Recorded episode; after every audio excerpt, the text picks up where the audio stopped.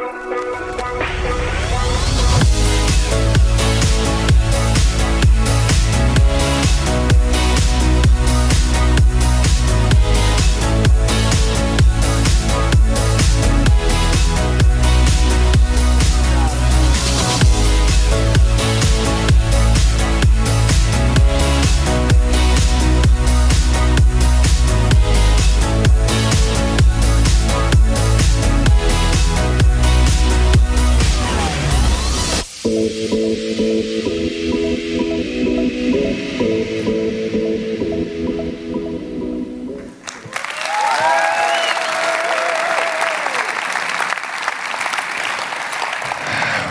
everybody. It's so good to be here. Uh, Karen and I have been uh, linked with the Kingsgate family uh, for hundreds of years now, really. And uh, every time we come here, we say it's a delight. That can sound like that's what speakers always say, but it genuinely is a treat uh, to be with you. And uh, thank you so much for having us. Greetings uh, not only to uh, the centre here in Peterborough, but to friends joining us in London and Cambridge and uh, Leicester, and of course in Cafe Church as well, and watching online. It's great to have you with us. And we're in this series, God's Plan for your well being. It's been a great series. And you say, Jeff, what do you mean? It's been great. You haven't been here, so how do you know? Well, Kay and I have listened to all five of the previous messages in preparation for this weekend, so I can assuredly tell you it's a great series. If you've missed any of it, then stop by the Kingsgate uh, website. You can download it. Week one, Pastor Dave talked to us about uh, God's plan. He talked about these six interrelated tanks that we need to keep refueled. Each has an impact on the others, and we need each other. And then in the second week, Pastor Dave really challenged us to know where we are in terms of our well being, and rather beautifully reminded us of the amazing, faithful love of God for us. In the third week, David Robinson had a panel up here, and there was a lot of practical advice about uh, physical well being, some practical helps there. Week four, Roger Bretherton talked about emotional well being. He talked about four practices that lead to peace gratitude, hope, endurance, and kindness. And, and then week five, spiritual well being. Pastor Dave reminded us that whatever else is going on in our lives, there is a God shaped vacuum, if you will, that only God can fill. That's because we are created to walk with and know God. Wherever you are uh, watching today, the truth is that we're not really interested in mere religion. In fact, religion is frankly rather boring. We're interested in a living relationship with the Lord Jesus Christ. Can you agree with that? And we know that He is the answer to that vacuum in our lives. And so, spiritual well being. And so, this weekend, we come to think about relational wellness. Relational wellness. And uh, here's what's going on. Elijah, this incredible Old Testament character who had done some amazing things. He, he called down fire from heaven. He multiplied oil. He, he raised the dead, even. Anyone, anyone raised the dead this week? Just think back Monday, Tuesday. Waking your teenage son up in the morning doesn't count, although it almost takes as much faith, let's face it. And so uh, there's been this gunfight at the OK Corral, figuratively speaking, on Mount Carmel, and this, this clash between Elijah and the prophets of Baal. Uh, and uh, Elijah's probably thinking, revivals in the land. This is, this is astonishing. Um, but as Roger Bretherton reminded us in his message, often uh, after a, a great height, there comes a great depth, a great falling. And Jezebel, the queen, sends Elijah uh, a death threat, and here's what the response is. 1 Kings 19, a passage that we've been looking at throughout this series. Elijah was afraid and fled for his life. He went to Beersheba, a town in Judah, and he left his servant there. Then he went on alone into the wilderness, traveling all day. He sat down under a solitary broom tree and prayed that he might die. I have had enough, Lord, he said. Take my life, for I am no better than my ancestors who have already died. And then later on in the chapter, we read this, verse 15. Then the Lord told him, Go back the same way you came and travel to the wilderness of Damascus. When you arrive there, anoint Hazael to be king of Aram, then anoint Jehu, the grandson of Nimshi, to be king of Israel, and anoint Elisha, son of Shaphat, from the town of Abel Meholah, to replace you as my prophet. Uh, repeatedly over the years, I have confessed um, that Kay, my wife, and I are frequently lost. We have been internationally lost. Um, we have um, a lady who tries to help us in each of our phones. Uh, her name is Siri and um, we consult her repeatedly. And Kay's got this voice in the map uh, of her phone. My, my, my phone, it has this sort of posh, slightly irritated British lady who says, turn around when possible. And you can almost see her rolling her eyes when she says that. And, and Kay has this um, blonde Australian surfer dude with a six pack who used to be in a boy band. And I'm really not quite sure. But despite the fact that uh, we have the uh, helpers in these two voices, we are frequently uh, lost. And we, uh, we have a really good marriage, but we occasionally experience navigational tension. I therefore, when I heard the, Pastor Dave's first message, he uh, confessed that uh, he and Karen were hiking Dunkery Beacon and um, they got lost. And I, I, have to tell you, I was slightly thrilled about that. Um, not least because they'd done it before and had got lost before also. And so this was actually a repeat performance. And then my heart sang a little more when I discovered that uh, Pastor Dave confessed a little marital tension along the way. It wasn't a malicious rejoicing, just an acknowledgement that they can be as idiotic as I. This week, uh, I was at Colorado State University in uh, Fort Collins, where I live. I went to, uh, to an event there, and uh, 25,000 students in that campus, a city within a city. I was late for the event, and when I parked my car, I didn't uh, note where I had parked it. And I ran into the event feeling fr- uh, somewhat flustered because I was late and I came out of the wrong side of the building, headed north in the parking area instead of south. There are thousands of cars, and now I cannot find my car. Oh, what rejoicing filled my heart. And I prayed the prayer you pray when you can't find your car. You might want to write this down. It goes like this Show me the car. And for 20 minutes, I wandered around praying. I uh, thought about calling roadside assistance, you know, but that would have been useless because they'd have said, So where's your car? And I'd say, Well, that's the point. I don't know. And I muttered and things like, Oh, hallelujah, that sort of thing. And finally, after about 30 minutes, I finally discovered my car again. But I can remember that feeling, ladies and gentlemen, of being overwhelmed, being bewildered. What do I do? Do I call Uber? But if I call Uber, then I will have left my car here and the parking ticket's going to run out and I'll get clamped and then I'll get executed and it's all going wrong. I felt completely lost. Here is a man who who seems lost. And his name is Elijah. And that's a surprise because we normally associate Elijah with strength. I am so glad that when God paints portraits, word portraits of the great heroes of the Bible. He doesn't paint portraits of perfect, fluorescent, glow in the dark saints who always get it right because they're, they're human beings. I'm a human being. You're a human being. I'd, I didn't wake up this morning, do a triple backflip out of bed, catching my tambourine as I flew through the air. I landed in my cowboy boots, and the angel Gabriel handed me a cup of tea. Elijah's a remarkable guy. In fact, the ancient rabbis taught that he must have been an, an, angel. So remarkable were the exploits that he did. But James, in the New Testament, in his letter, drives a truck through that idea. And he says Elijah was a man just like us. No angel. And now he's bewildered. He's feeling lost. He's confused. He's, he's not praying any great prayers. He's, he's praying some short prayers. Now, some short prayers are good. Some of them are good. You often find them uh, located on Christian refrigerators.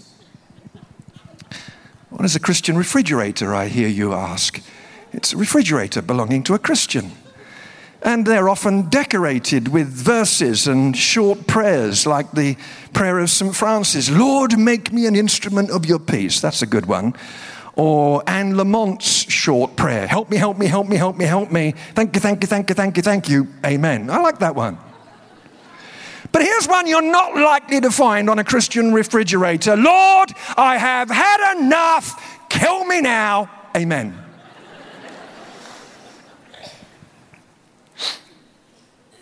Now, why had he had enough? Well, for one thing, he was living at a difficult time. By the way, every generation think, think that things are getting worse. It's just the human condition. Don't know what the world's coming to. It's terrible.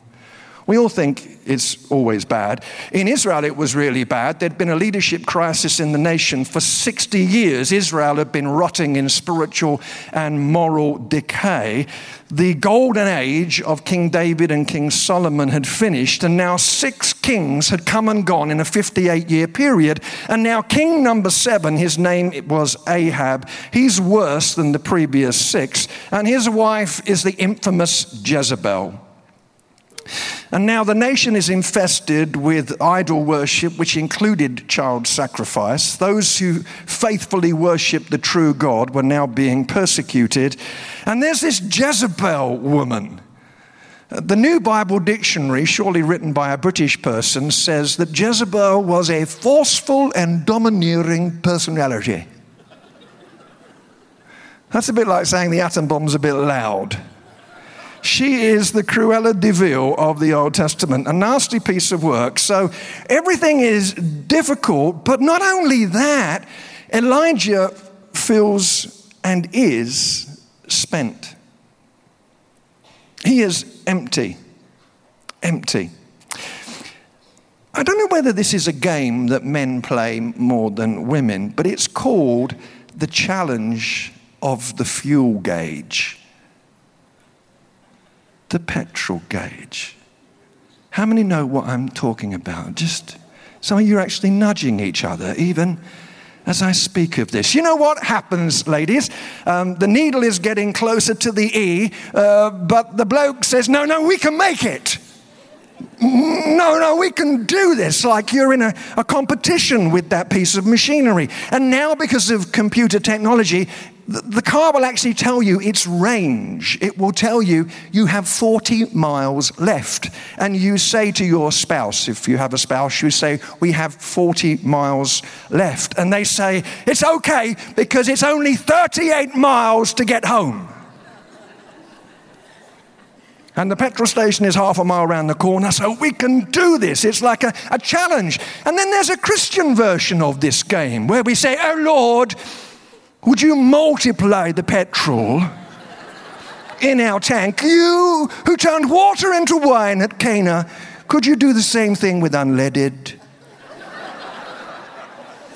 And, sometimes, and I've done this, we, we, we even pray that the Lord will provide a petrol station where there was none. What?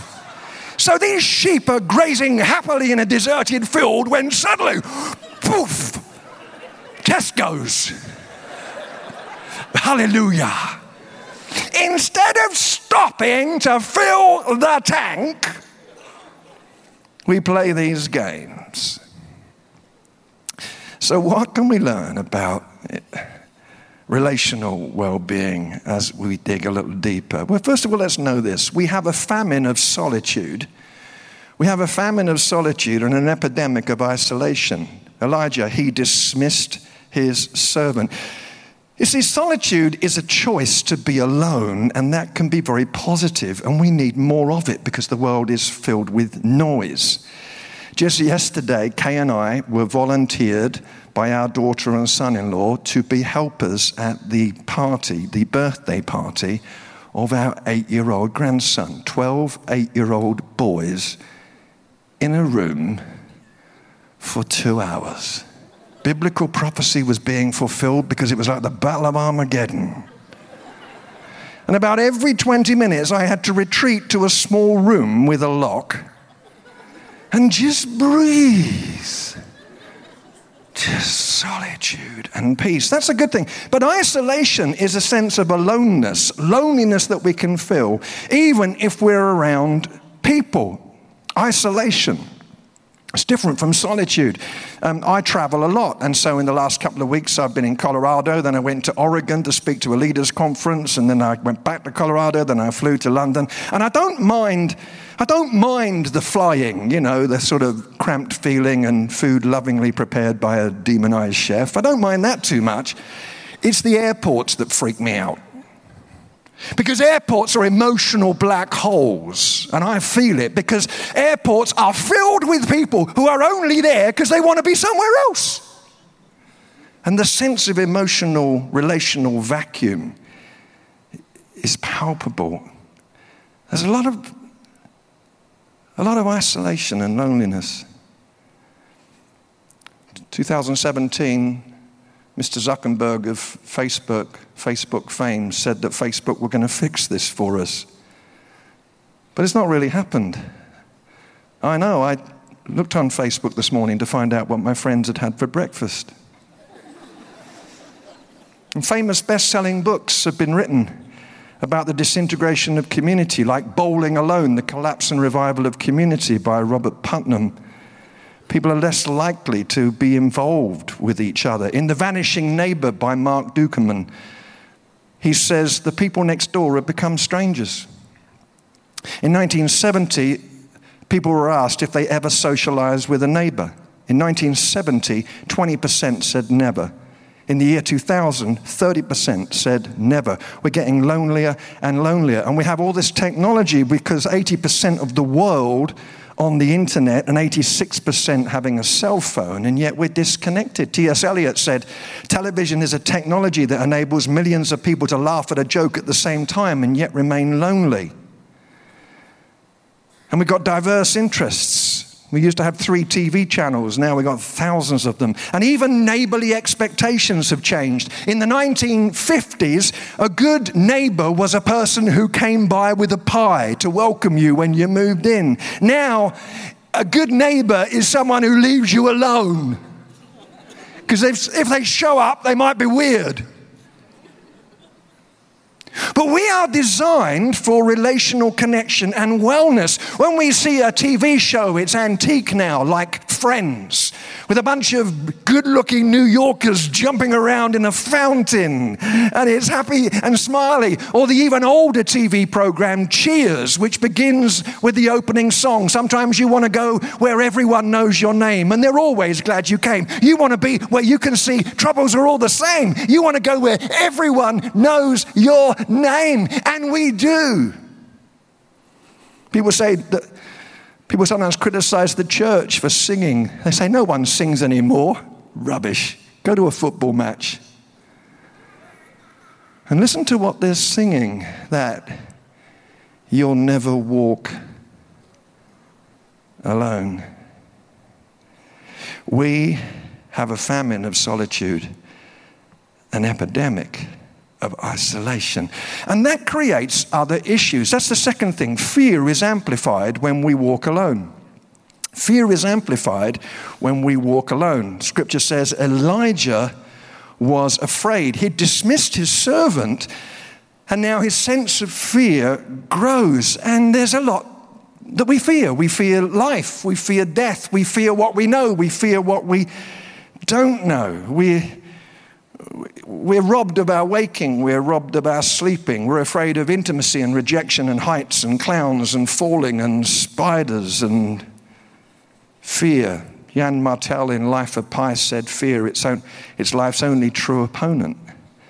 And there's a lot of fear around at the moment, isn't there? I mean, this is not a party political statement, remain or leave, but it seems like there's a lot of fear going on at the moment, real terror and trepidation. I know because I've been in America and the Queen just keeps calling me and it's just so, I'm busy. Last week she called and she said, Jeff, can you come back? Can you help sort this out? And I said, Listen, Lizzie, Lizzie. I'm busy. I've got to be at Kingsgate this weekend. I've got things to do. She said, Oh, I understand. Say hi. Say hi. She says hi. I'm looking at some of you going, really? Did he, did, is he making that up? Yes, he's making that up. Sorry to rob you of your Downton Abbey moment. But you see, we're afraid. We're afraid. I, I want to say this don't be afraid.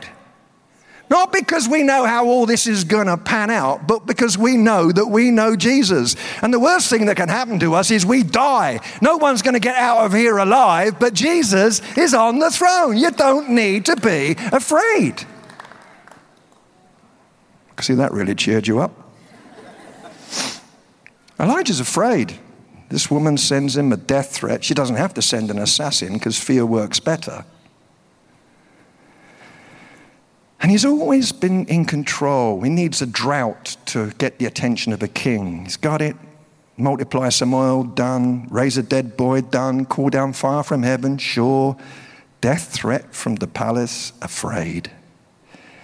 And he panics and he runs and he's confused. Look at this. He runs for his life and he prays for death. That's pretty stupid. Again, he's isolated. Isolation creates emptiness. Isolation amplifies fear. So, what does, what does God do? Well, here's the third thing some of God's antidotes breakfast and friendship. Some of God's antidotes breakfast and friendship. You see, first of all, um, God sent an angel to cook him breakfast. I love that. It's a bit Monty Python, but I love that. That there is an angel commissioned to cook breakfast. That is, that is that angel's job. I love that. And, and I've, I've heard preachers say, and why, we ask ourselves, congregation, why did the Lord provide breakfast for this prophet? What is the meaning and significance of this? Well, here's the reason he was hungry. I know that's deep, and feel free to write it down. That's why I'm really glad that uh, David Robinson had a panel of experts up here talking about physical well being. And you, you might think, it's a bit weird, isn't it, doing that in a church setting? No, it's absolutely right. Because out the physical affects everything about us. And some of us are so spiritual, and it was like, uh, I'm feeling somewhat heavy. I believe the devil is camping in my bathroom. No, just get a good night's sleep and eat a little bit healthier, and demons will tremble. That's really good that that facility, the online facility of resources about well being, wonderful. But it was breakfast and friendship. See, friendship was part of the deal. If you study the Apostle Paul's writings, you will see that he frequently described friendships that were refreshing to him when I, when I became a Christian, we used to sing this ridiculous song, and I refuse to sing it anymore. It was, He is all I need. He is all I, Jesus is all I need. That is utter tosh. Jesus is not all I need. He's designed me to need people. He's, how can one member of the body say to another, I have no need of you? In Gethsemane, Jesus was not all Jesus needed. He needed his friends as he prayed. I told you about this before, but uh, it fits this message so perfectly. My, when my dad passed away, um, I discovered something about friendship. It's always a bit weird talking about this because um, it feels like I'm laughing at death, and in a way I am, because as Christians we are, in a sense, able to do that. Uh, my dad was always a bit of a joker, so when he died, he died twice and came back before finally dying the third time, just to keep us guessing. So I'm standing at his bedside holding his hand, and my mum's the other side of the bed, and the lovely nurse says, He's gone. And we went, Oh. And she said, Nope. He's back. went, Oh, okay. So we were there another couple of minutes, and then she said, um, Yes, yes, he's gone. Right? No, no, he's back. It's like Arnold Schwarzenegger. I'll be back. The third time, he's gone. Yes, yes, he's gone. Ring, ring. At that moment, the phone rang on the bedside table. The phone rang. And I thought it was Jesus. just calling to let you know we're just checking dad in. He's made it. All is well. We've upgraded him. Well, it was Jesus. But it was my friend Chris being Jesus to me at that moment. He was in Canada and he's driving along a road and he felt like God spoke to him and said, Pull the car over and get hold of Jeff. He needs you now. He made a series of phone calls, finally discovered I was at the hospital, got put through to me. He said, Jeff, what's going on? I've had this experience. God told me you needed me. I said, Chris, my dad just died three times 30 seconds ago. He said, That's, of course, why I'm calling. I'm with you, I'm for you, I love you. Jeannie and I will be on the plane to be with you. See, in that moment, I needed Jesus. I needed Kay. I needed my mum. I needed Chris and Jeannie. We need each other. That's why I'm thrilled to hear that across the center, many more people have signed up to be part of small groups for this wellness series. That's beautiful, not just because of education, but because that's the discipling way. To rub shoulders and share hearts with fellow disciples, breakfast and friendship. But let me say, let's dig a little deeper and say, let's identify the power of godly friendship, the power of godly friendship. This man stops in from time to time. He's a holy man. That's referring to Elisha. You see, Elisha was the person that God selected for Elijah to be his servant, successor, and friend. And he helped Elijah to see things straightly. We don't see things straight. French novelist Anais Nin said, We don't see things as they are, but as we are. Study Elijah's comments, and he was palpably wrong or patently wrong in all kinds of ways. He says, I've zealously served God. He's, he's right there. He says, the Israelites have rejected their covenant. They've just renewed it on Carmel, actually. He says, they've torn down your altars. No, they just rebuilt a new one, and the fire of the Lord fell. He says, I'm the only one left. No, pal, there are 7,000 left. You see, our feelings lie, and our friends can help us to see straight. We've got a car parked out there. We've had it for a long time. It's got 120,000 miles on it. I am blue black, colorblind. Blue black. We'd had the car about seven years. We're driving along, and I turned to Kay and I said, I like this car, but I, I don't like the interior. I, I wish it wasn't blue. I wish it was black. And she said, Darling, since this car's creation, it has always had a black interior. I had been resentful towards the interior of my car for seven years because I wasn't seeing straight. I saw what I saw, but it wasn't the true picture. Our friends can help us to see straight. But that leads me to my last point, and that is I think we need to discover godly friendship godly friendship. And I want to unpack that in this last point because Elisha was a friend who served sacrificially, was faithfully present, and spoke truth lovingly. You see, he wasn't just a friend, he was a godly friend. And he served Elijah faithfully in the background for 10 years, and he was present with Elijah. And there were times when he said things to Elijah that Elijah didn't want to hear he was a godly friend. Now, uh, when, when I became a Christian, um, I said goodbye to a lot of my non Christian friends. And to be honest, I needed to break circles that were toxic. I, uh, as, as a 16 year old, I was pretty confused. If I went to a party, I was the first person drunk at every party. I'd fill a pint glass up with a mixture of whiskey and gin and vodka and whatever I could find. I'd be drunk immediately. I'd make a fool of myself and then I'd go home and kneel before a porcelain altar in worship. Some of you understand what I mean. And I needed to break some of those circles. And if you're in a social setting where drug abuse or alcohol abuse or toxic behavior is the norm, if you want to follow Jesus, it might be that you need to break some of the patterns of those friendships. But I am not saying, I'm not saying, oh, you can't have any friends who are not Christians. That's ridiculous. That's ghetto thinking. We are called to be in the world and connect with our world. But I do think we need to know the power of godly friendships. But I've been thinking about this. Who's my crew? Who's my crew? In Colorado, where I live, we have these 14,000 foot high mountains. They're called Fourteeners. Fourteeners, 14,000 foot high. And I'd, I'd like to tell you that um, I have climbed, um, I'm not proud about this, but I've climbed 17 of those 14ers. I'd like to tell you that. I haven't.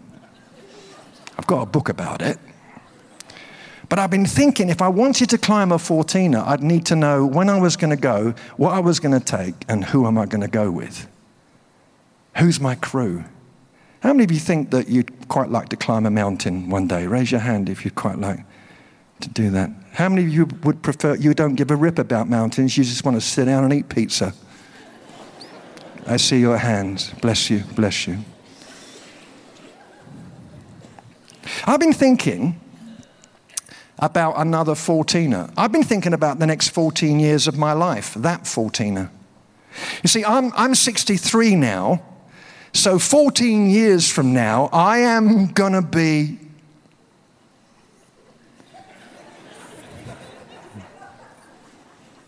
older.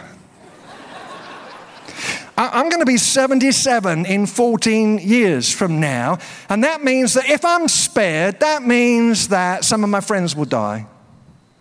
That means that some transitions will have taken place. That means that there will have been some further physical changes. Used to have long flowing hair, now a shrinking peninsula. Later, a stranded island.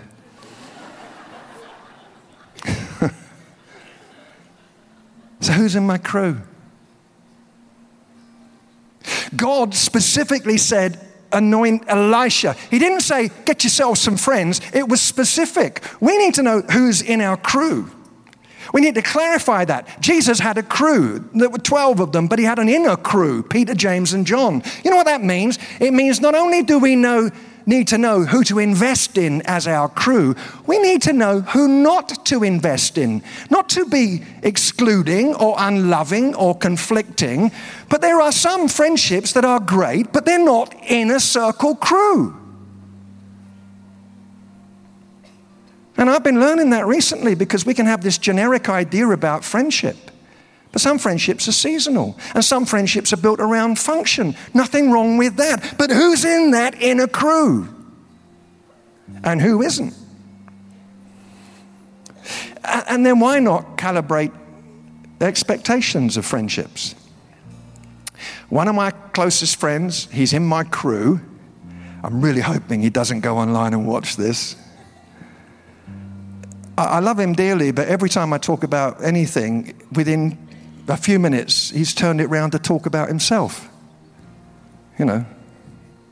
And then after 20 minutes, it's enough about me, he says. What do you think about me?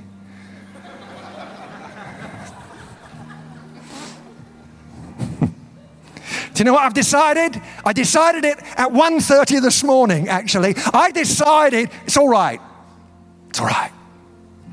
He doesn't have to change. I know Jesus can change him, and there's probably, there's probably some stuff about me that drives him up the wall. But I've decided it's all right. I have recalibrated my expectations because he's in my crew. So here's a takeaway who's in yours? Relational well being. Well, we're going to pray. We're going to pray about our crew, as it were. But I also want to say that it's important that before we conclude today, that we think about friendship that involves God. And I'd like to give an invitation for friendship. Friendship that's with God and with God's people. You can't separate the two out, actually. Sometimes I hear people say, Yeah, I love Jesus, but I don't need that church thing. Oh, yeah, you do. when you get God, you get his people. That's part of the blessing and sometimes the challenge, but it's friendship. Actually, it's not just friendship. When we come to God, he calls us not just friends, he does that, but he calls us sons and daughters too. So we're going to pray, we're going to think about our crew. And then perhaps we're going to think the greatest friendship of all, one with God, is that one that I even perhaps want to begin this very day.